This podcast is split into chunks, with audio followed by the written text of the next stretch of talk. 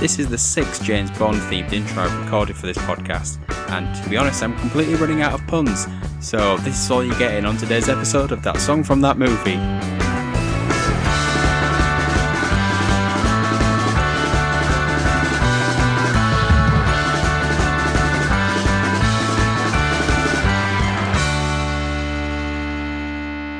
Thank you for joining that song from that movie, the journey through the very best and worst of movie songs. Welcome back. This is part two of our look at the Bond songs of the 1980s. If you missed last week's episode, go back and listen to it now because it's not going to make any sense. And Ben's going to jump into the next one right now. Wait, you mean now? You mean now? okay, okay, cool. Moving on to the fourth James Bond film from the 1980s, The Living Daylights. Released in 1987, this is the 15th Eon Bond production and the first to feature the fourth James Bond, Timothy Dalton. John Glen's back in the director's seat as he navigates us through KGB assassinations, shady American arms dealers, and a pair of Russian assassins. just feels like they've just picked like the things that are in most Bond films. I like how they picked a pair then as well. A pair of it's like it's like it's Yeah, yeah. It's, just just so one. suggestive, just straight away. Just let's just up to you. yeah. I did not know this, but Pierce Brosnan originally got the role at this point as James Bond. Really? Yeah, apparently that I was reading about it. I did not know. So various people auditioned, including Timothy Dalton, Pierce Brosnan, and another person who was very sought after, Sam Neill, the Australian. Oh, that's it's interesting that because Sam Neill and Pierce Brosnan in my head have the same voice. Yeah, I think Sam Neill would have been a pretty good Bond. Is that the guy from Jurassic Park? Yes. And Sam Neill's Merlin. Do you know who the uh, the production team? I think it was MGM. Do you know who they wanted? Mel Gibson. Interesting. I like it. That would, like yeah, yeah. I would have got on with John Barry. yeah, very much so.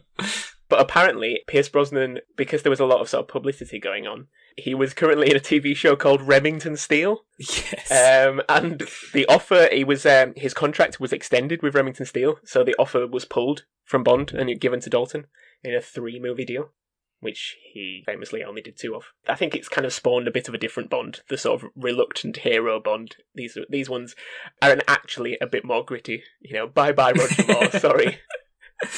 you say For Your Eyes Only wasn't gritty? I mean, compared to this, this is the uh, the the Magnum compared to the choc ice that is for your eyes only. So yes, the song from the film The Living Daylights was The Living Daylights by Norwegian pop band Aha. I have to say because I'm in Norfolk. I mean, what do people think of this song? What song? It's so forgettable. I've already forgotten what the sentence is about. Uh, I- I'll have you know, you're talking about the second biggest Aha song right now. Is it, is that actually true? Is it the second most successful Aha song? Apparently, they often cited it as their s- like their second most famous song. I also used the word forgettable in my notes. Although I, I did come around to after a few plays, to be fair. But it, to me, it just it just mostly reminded me of the superior song "Diamond Lights" by Glenn Hoddle and Chris Ward, which I think which I think maybe should have actually been the theme song. and one of them should have been Bond.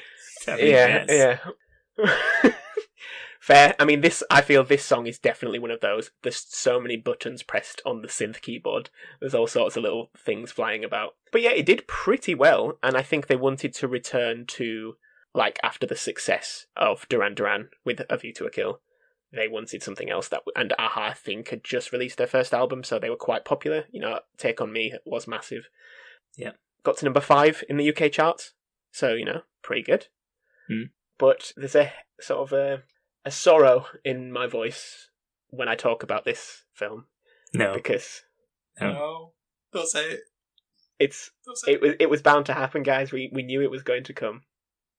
So the song and the soundtrack was the last to involve the work of the legendary John Barry. It's not fair. It's not fair. I actually didn't know it was going that that was going to happen. It was I going felt to like it would go on forever. Yep. I mean, I'll, I'll I'll introduce why he wasn't in the Is next it one, and it wasn't tax. It wasn't tax reasons. He didn't get the triple fet, the Shirley Bassey of tax reasons. So how will we fluff up our runtime in the future without these John Barry anecdotes? I will remember you. yeah.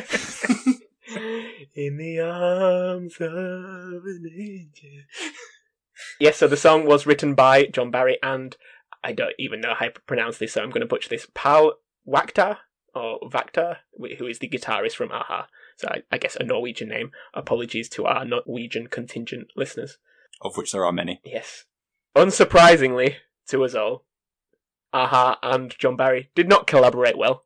They were not friends. Resulted in two versions of the song. I hope there's a good one. Guess whose version made it to film? John Barry's. Of course, Obviously. of course. like there was even a conversation. Aha released it on their album "Stay on These Roads," so their version went to their album. Uh, but in an interview, the guitarist Paul Wachter said he was quite a big fan of the John Barry version. They just said they yeah they had a few disagreements. You can kind of understand, and I can imagine John Barry's reaction to this. So he said that Aha, when they were they were quite efficient. So when when it was like to write a song, I think they were touring at the time and didn't want to interrupt touring to make the song, so they just quickly did it. John Barry was also quite annoyed that they didn't want to go to the premiere. But they said uh, he said in an interview when we got the John Barry version, we felt there was a wrong note in the string arrangements, so we fixed it. But he didn't like that. Not one bit. I can imagine that's quite annoying if you send someone this oh you know this piece of work, this piece of music, the legendary John Barry, and they they return it back with the red marker through it. that ain't gonna sit right with John. It ain't. It ain't. It ain't. This was the first film that had a different song on the title and ending cards. So they actually started to add, I think, a few more pop songs. If There Was a Man by Chrissie Hynde from The Pretenders, which is a song in the credits. Apparently, it was originally picked for the theme, but again, Oh. they thought Aha was doing so well in the charts at the time, they wanted a more successful artist. So yeah, they went with them, and it has not lasted that long in the memory. It's okay. I think it's quite synonymous of the majority of these 80s Bond songs. Definitely forgettable. I think like, I had to. The reason why I had to listen to it multiple times was because I kept forgetting how it went. yeah, yeah. I was trying to sing it in my head and I just couldn't. There was like a little like funky like synth bass riff right at the beginning, which I quite enjoyed. And actually, my favorite thing about this song was in the title credits. There's like a really cool like syncopated gunshot where Oh, it yes, like times it with the music a few times, Good and that's the uh, that's the only thing I liked about it really. I think it was this one where they returned to projecting the camera onto women's bodies. Yes, They've returned to this. There was a lot of risque. There was a lot of risque uh, boobage in this one, yep, yep. for lack of a better word. As New York Times would refer to it. yeah, they probably loved this one. Yeah, they probably did. You ain't going to get away with that, New York Times. We'll always remember. But yes, not a very memorable Bond song.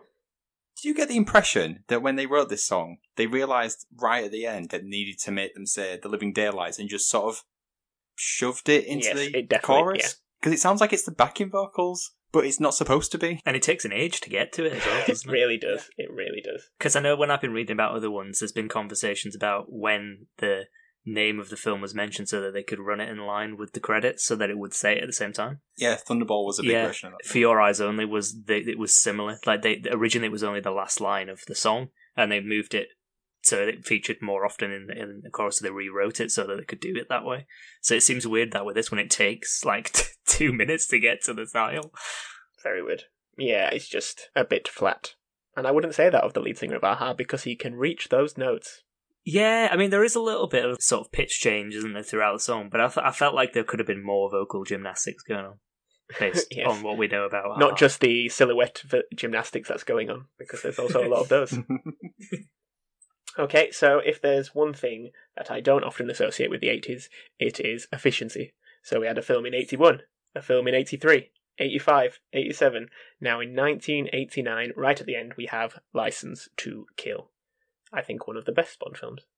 James Bond, ironically, relinquishes his license to kill, disobeys orders, and goes on a revenge mission when his friend's wife is killed by a drug baron. It's a bit different. I think this seems a bit more fitting with what I'd expect of the Daniel Craig films. Mm, it does, definitely does. yes, it sounds like Quantum of Solace, doesn't it? Yeah, I mean that's not that's not a comparison you really want to make. But is it is it actually in is it in Casino Royale where I feel like maybe there's a question about revoking his license to kill in that as well? No, but it being granted, he hasn't got it at the beginning of that. Oh, so he actually gets granted it at the beginning. Yeah. of the. Yeah, yeah, I think it's quite popular that motif in the Daniel Craig films that he, he's kind of a renegade. And I, is it was it in Skyfall where he basically fail, fails all the tests and they still put him out in the field, which is risky. Whereas I feel like with Roger Moore, you're just like, oh, Roger, you silly goose. And just let him go and frolic and play, and somehow he saves the world. But these ones are like, oh, for, for God's sake, Bond, sort it out. Dalton is kind of like your military hero kind of Bond, isn't he? He feels Yeah. like he's like guns ho type. Yeah. This is your a- action man Bond. yeah, exactly. It was. And I think Timothy Dalton, I think he wanted it to be more like the Ian Fleming novels, like the Bond in those, rather than this very sort of camp Bond that was Roger Moore. so yeah, License to Kill is famously the first Bond film in the series not to use a title from an Ian Fleming story. John Glen was back. I don't know if he ever left. Whoa, whoa, we can't just go past that. What is it from? Is it just made up? Uh, I I think it was just made up. Yeah, I, I didn't Right. see it anywhere. Just, just referencing Yes. his license. Yeah. And as we alluded to before, John Barry is no longer with us. He's not dead. He's just no longer with us because he was undergoing throat surgery, Oh. likely in an exotic location. Probably should just point out that if he has died now, you, you you mean at the time? He hasn't is not. Yes, he is not. No, not this time. He's no longer We'll give him now. his true eulogy when it comes, but not right now. Okay. The soundtrack was conducted by Michael Kamen. So Michael Kamen, previous to this film, had done soundtracks such as Die Hard and Lethal Weapon. Again, very action-heavy films. Mm. And afterwards, he went on to do such films as Die Hard 2, And Die Hard Lethal Weapon 2, and Lethal Weapon 3, and Lethal Weapon. He has also done other films. He's quite a prominent composer. I think he did like the X Men films, and you you go through. He's done a lot. Right. He has some islands named after him too. yes, yeah, it's probably where John Barry was getting his surgery. And Michael Islands. so yes, originally Eric Clapton and Vic Flick. Now that's a name, isn't it? Vic Vic Flick. Flick. Have you heard of that before? No. Well, Vic Flick was the original Bond theme guitarist from Doctor Oh. Who did the theme, Oh. you know, the theme. Uh, so they were originally approached to do the theme, to write it, to sing it. Right. the theme tune. I was hoping someone was going to do it. However, the song License to Kill was eventually given to the Empress of Soul, as she is so titled, Gladys Knight of Gladys Knight and the Pips, and was written by three people I have never heard of, uh, of which I will butcher some of these names Narada Michael Walden, Jeffrey Cohen, and the famous Walter Afanasieff. Afanasieff. So, what do people think of this song? It's it's pretty nice. it's definitely like one of the best 80s ones. I don't think there's much argument in that. But, No. well, so are you going to argue with that? No, I'm just thinking, do you think that's because of the nostalgia factor? Because it uses the horn from Goldfinger. yes, well, that's one, one, of, one of the things I'm going to say. Referring back to my notes, I've just put boom, boom. written out with How have you written it? I've written it B like triple U. Do you write Inception sound twice? Inceptions. yeah, I think that's maybe it, isn't it? It really harkens back to those original 60s ones, rather than sort of trying to be contemporary like the other 80s ones, and failing in most instances, bar one, possibly. So yeah, maybe that's why I like this one. But I think it's definitely up there with the best ones of the 80s. Is that really a feat? Yes. No, and no. I think as well that it doesn't just like. I suppose maybe like say if this one harkens back to the old ones because I was going to say that this one felt reminiscent of ones that followed it, like Golden Eye or World Is Not Enough, sort of the late nineties, noughties ones. But I guess that's maybe because they're also trying to uh, echo back to those ones from the sixties as well. So it seems like a lot of the time, eventually a song has to do that because they've got it wrong so many times. yes, yeah.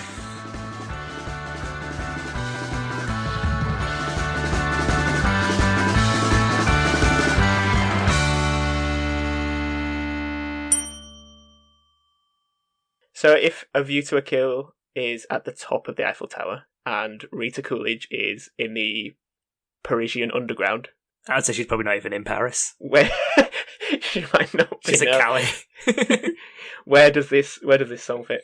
Is it nearer the top or is it just better than that sort of pool?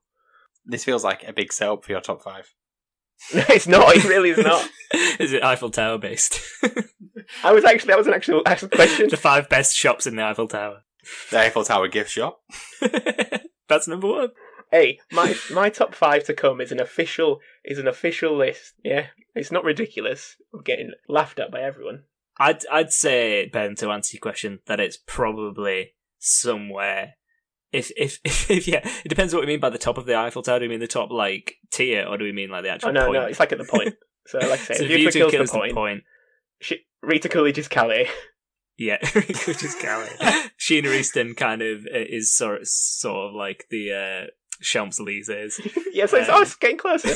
You can actually see the top. yeah, you can see that tower, but we're not we're not we're not near that close to it. I would say that this is it's definitely somewhere on the tower. Okay, so like ticket collection, that sort of thing, or like cafe It's- first floor. It's the glass floor bit of the first Yeah, tier. oh, nice, nice. Yeah, I'll take that. Yeah, Yeah. I, I think Gladys Knight would take that as well because I don't think she could climb too high anymore. I don't know if she's alive. So yes, this was also a top ten single in the UK, so it did well, and I think a part of that must be the nostalgia factor. Not many facts about this song, I must say. Scouring the internet, it seems to be very middle of the road. The only fact I have, which is a pretty good fact, is that it is officially the longest Bond theme at five minutes and thirteen seconds. It is very long. I listening to it in the car, and I was thinking at one point, how is this still going? Yeah. But one of the things I think is like quite a strength of this song is repetition. So it actually makes sense that it's Yeah. five minutes long. Yep. Like how many times do you hear "License to Kill" and specifically "To Kill"? You just yeah. hear it over and over again in the song, and I never get bored of it. No, no. And uh, yeah, I think it's a good song. It's just compared to the 80s stuff, it makes it much easier to Yeah. hold it up. I think overall, when I read the title of the film, I was like, I don't know that one straight off the top of my head, which Yeah. maybe says a lot about it. But I don't Yeah. know if that's just because the Dalton films kind of do get forgotten a bit. I yeah, feel. I think that's a shame though, because I think they are better, um, Yeah. especially compared to the Roger Moore ones. I think the Roger Moore ones are very watchable.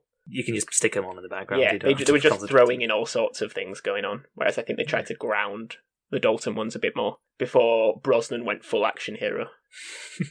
I think this song specifically has one thing about it that none of the other Bond songs really quite have, and that is when you do the song at karaoke, you actually want to be the backing vocals. yeah, I go with that. I don't think any other Bond song has that, unless you can correct me. Uh, I mean, nobody wants to be singing that terrible Sam Smith song. no. Yeah, you, you want to be the backing vocals, as in not standing up and singing at all. no one wants to touch that. it just annoys me that song. Well, I'll talk. We'll talk about that song in, a, in when it comes around. But my god, good God, Sam. Which does bring me quite nicely into my top five. Let's do it. Now I've slightly cheated, and I've done a top six, Ooh, but it can still be a top five. with honourable mention. It's six because of the six bonds. All right, okay. Now this is a factual list, and by factual, I am really using that very loosely because when I looked this up, in many places there was a lot of differing facts about this. So I have stuck with one source and no arguments. Thank you very much. So because of the Timothy Dalton films, and I was quite a big fan, and I was reading up them, and they, they seemed a bit more gritty, a bit more real, and a bit more sort of darker. But I wondered, Timothy, are you killing more people? So I wanted to know Ooh. which James Bond, on average, because it's unfair to think of them as just for their films, which James Bond at an average actually proven kills the most people. So I ask you, gentlemen, top six, put them in order. Ooh. So is this killed on screen, or are we Yeah, so it's like proven. it's like It's like proven. So if they blow up a warehouse, you don't know how many people are in there. Unless they go, Right, the oh my of thing I gosh, you killed 18 people. you specifically killed eighteen people, James Bond? Damn, I wish it was 20. I can't believe we have to organise 18 funerals. That's a good name for a Bond film. 18 18 funerals. funerals. Go on then, guys. oh god, this is really hard actually, Yeah. and, it, and it's average. Go, let's go isn't the it? let's go the extremes first. Who do you think's killed the most? Who do you think's killed the least? I was thinking Brosnan might have killed the most, but I was Just- thinking Moore's killed the most. more. I was thinking more maybe the least. That though, that's the thing. Although actually, no, probably George Lazenby will be the least because even But if it's it's- but average, it's on out average. One- Yeah, but like So his average could be really high compared. No, no there's no it could be dragging it down. It could be ten. That's true, actually. There's no romantic comedy pulling him down. I, I mean, and does uh, Bond's wife count in that one? Does he kill her? Oh wait, does it have to be specifically Bond kill? I thought yes, Bond Yeah, kills. Bond no, kills, Bond dude. kills. Yeah, I thought you meant like just deaths in Bond. No, films. no, no, no. Uh, killed by Bond. Because I think I think Brosnan maybe goes like does kill quite a few. That's that was my thought. But then you said with you saying Timothy Dalton maybe uh, being the more military man, maybe he does as well. I, w- I would say that Moore would be the low, Moore and Lazenby maybe would be the lowest, but that's Okay. my thought. Maybe Craig Daniel Craig seems to kill a lot, doesn't he? Or does he? He seems to beat up a lot of people. He seems to beat up a lot of people. I don't know Yeah, there's necessarily not kills as a much lot of people. Yeah, I think Yeah. Casino Royale. How many people does he actually kill? Yeah, I'm thinking Craig's going to be quite low. Maybe, maybe, maybe Sean Connery's quite high. Maybe they, maybe they up the deaths at the beginning. But I, I'm sticking with Brosnan because I think the '90s was a big time for deaths on TV and film. So Dietrich, give me, run me through quickly off your head. I know you're under pressure, but we're doing it this way. Top six. Okay, I'll go Craig at the bottom. Yep. Oh. Now, but I'm, I'm now Alex. You've sort of changed my opinion here. I'll go Connery, Dalton, Lazenby, Moore. And then So Brosnan at the top. killed the most? And Brosnan, at the, Brosnan, where have you got Brosnan? Uh, that's him second. no, That's him third, but only because I think the Lazenby single film factor is going to mess up the averages. Zero. None right. None right. surprise. So, so I'm I I think that Lazenby will be bottom as in Okay, killed least. okay, Um, yep. and I think it's going to then be Daniel Craig. So, because he obviously can't be last because he got that wrong. Then it's going to be Oh, Roger yeah. Moore. You've got Then- a bit of, a bit of an advantage here. Then Sean Connery. Then then uh, Pierce Brosnan. Also zero. no, no. He has got three, I think, Alex. Ooh, Because Pierce Brosnan is the most. Yeah. On average, 27 kills. per film. 27 kills on average, yes. So it's per film, yeah. It's quite a high. Twenty-seven. It's quite a high. It's quite a high batting average. I did feel like though there's a lot of death in his films. Like he does Yes, seem to be killing is. people constantly. Don't you remember the start of Die Another Day when he's in the uh, he's on the the like that tank That- that's floating on the on the ground? Yeah, that was my thought process. He's always driving a tank. But how many of those are confirmed kills, and how many of those are just people flying in the air, like superhero landing, and then coming back for Bond? Take a it later up with? Time Magazine, D. Okay, I will. no more interruptions. Brosnan first, 27. Second, Roger Moore with 16.6. Third, Daniel Craig with 15.3. Fourth, Connery with 12.5. Fifth, Dalton with 10. And last, Lazenby with 5. A mediocre 5. Come on, Lazenby. I feel vindicated that I got the top and bottom correct. Yep. I'm looking at the Bond kill count, and I think it's been. Re- there's, there's a big skew here. Apparently, Roger Moore kills 59 people in Octopussy. uh, but he only kills one in The Man with the Golden Gun. Is that Scaramanga? Uh, it must be Clay. It's been a long time I've seen it. Uh, and he kills most people in Bond films by blowing them up. Uh, and has killed 122 people mid-air. Back to you, Dietrich. I love that. That- That's a great fact. Killed 120 mid-air. I don't know if that's his mid-air or if the villain's mid-air. Oh, I assume the person he was shooting at. Well, the I image see next to it, the image next to it is him on skis flying. So Yeah, which I think is is that a view to a kill? many films, I Ski. swear. He's also there's a, one of the Pierce Brosnan ones where he's on skis. Anyway, back to you, D. Thank you very much, Ben. So now it's time to move on to the sort of ultimate question of best and worst. We generally do best first, and now is no time to change that. Alex, what is the best James Bond song of the 1980s? I don't think there's going to be any surprises here. That we're, I'm guessing we're all going to say "A View to a Kill." It's the best one. I think "License to Kill" is decent, but I, what I like about "View to a Kill" is that it's kind of very much its own Bond song. I feel like it's not taking much from other songs that have come before it. It's kind of just but probably because of the story you described, where they just threw stuff at it and then saw what happened. but it just, I just, it just works, and it's just like a cool song. And I like that it's it's more up tempo, but it's not it's not so 80s like say like For Your Eyes Only is where it's a bit stripped back. It's it's kind of all guns blazing. I think View to a Kill is helped by it just being it just sounding like a Duran Duran song, and I think just slowing the tempo down a little little bit works. And yeah, it's easy. And maybe maybe it helped them being so drunk that they were just like, oh crap, and just did what they normally do. I didn't try to be fancy or anything. And yes, it is miles better than everything else in the 80s. Not just in the film, just in the 80s in general as a period. I think I think actually what you said there Ben's quite funny as well because I think the only thing that really makes this a Bond song is the, the occasional throwing of it, Yeah. which it reminds me of like E seventeen and the uh, Stay Now with the bell Christmas bells in the background. It's like they've just done the normal song with the Christmas bells in the background, and that's what this feels like. Made them a career. Yeah, it's a clean sweep. You've got to go for a view to a kill. I think you are right in saying that the reason why this is the best song, maybe similar to Live and Let Die, is where it just works as a song in its own right, and it also has elements that make it a Bond song. Mash that all together, and you've got yourself a smash it sort of thing. Maybe we've written the thought that's the formula. You're listening, Sam Smith. This is what you should have done, Sam Smith. You should have just let Conchita sing it. Would have been so much better. Although that was actually the Adele one, but It doesn't matter. They should have got should have got Conchita for the next one. I think not only is a Views for a Kill a worthy winner, it's also nice to sign off with a John Barry win.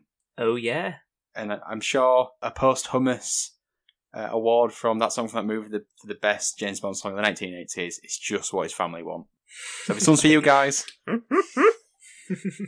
so now it's time to move on to the one that has a few more contenders with the worst song. So Ben, what is the worst James Bond song of the 1980s?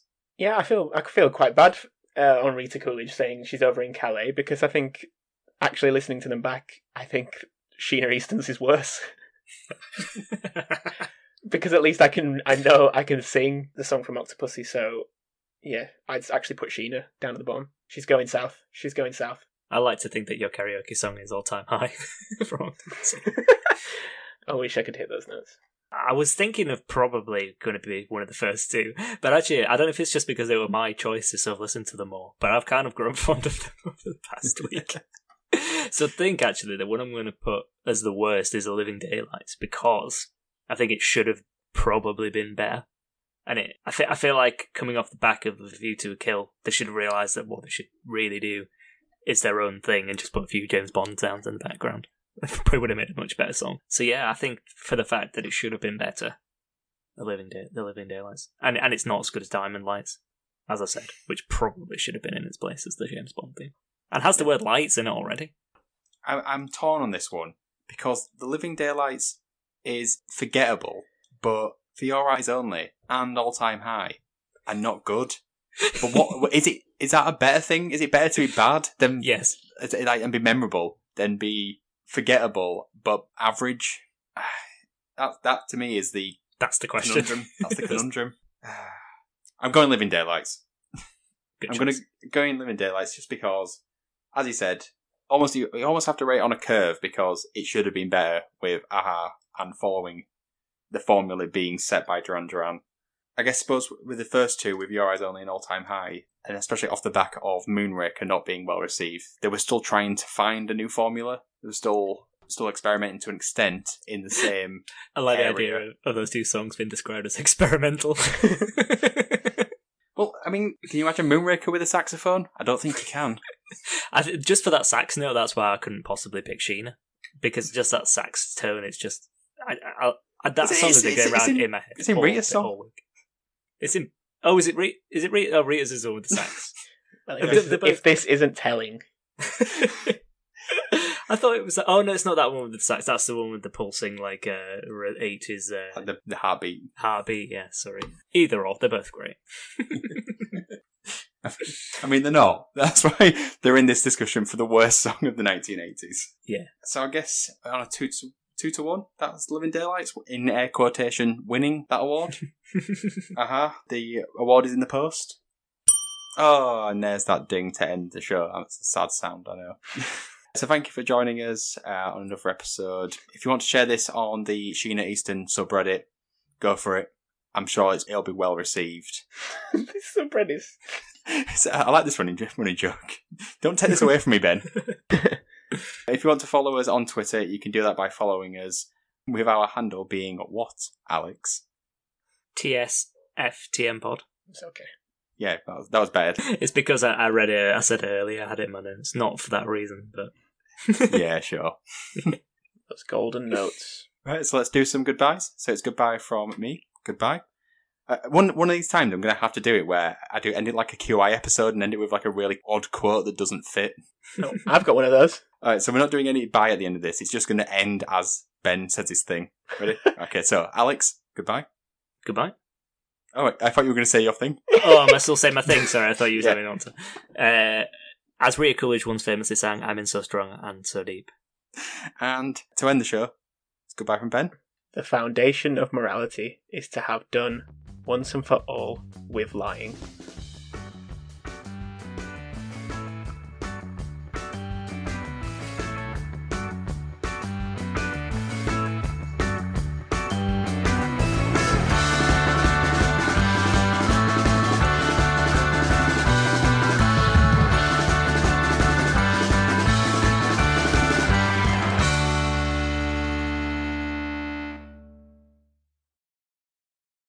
That's a quote by John Barry, author of The Great Influenza. Not the actual John Barry, but I googled John Barry quotes and that's what came up.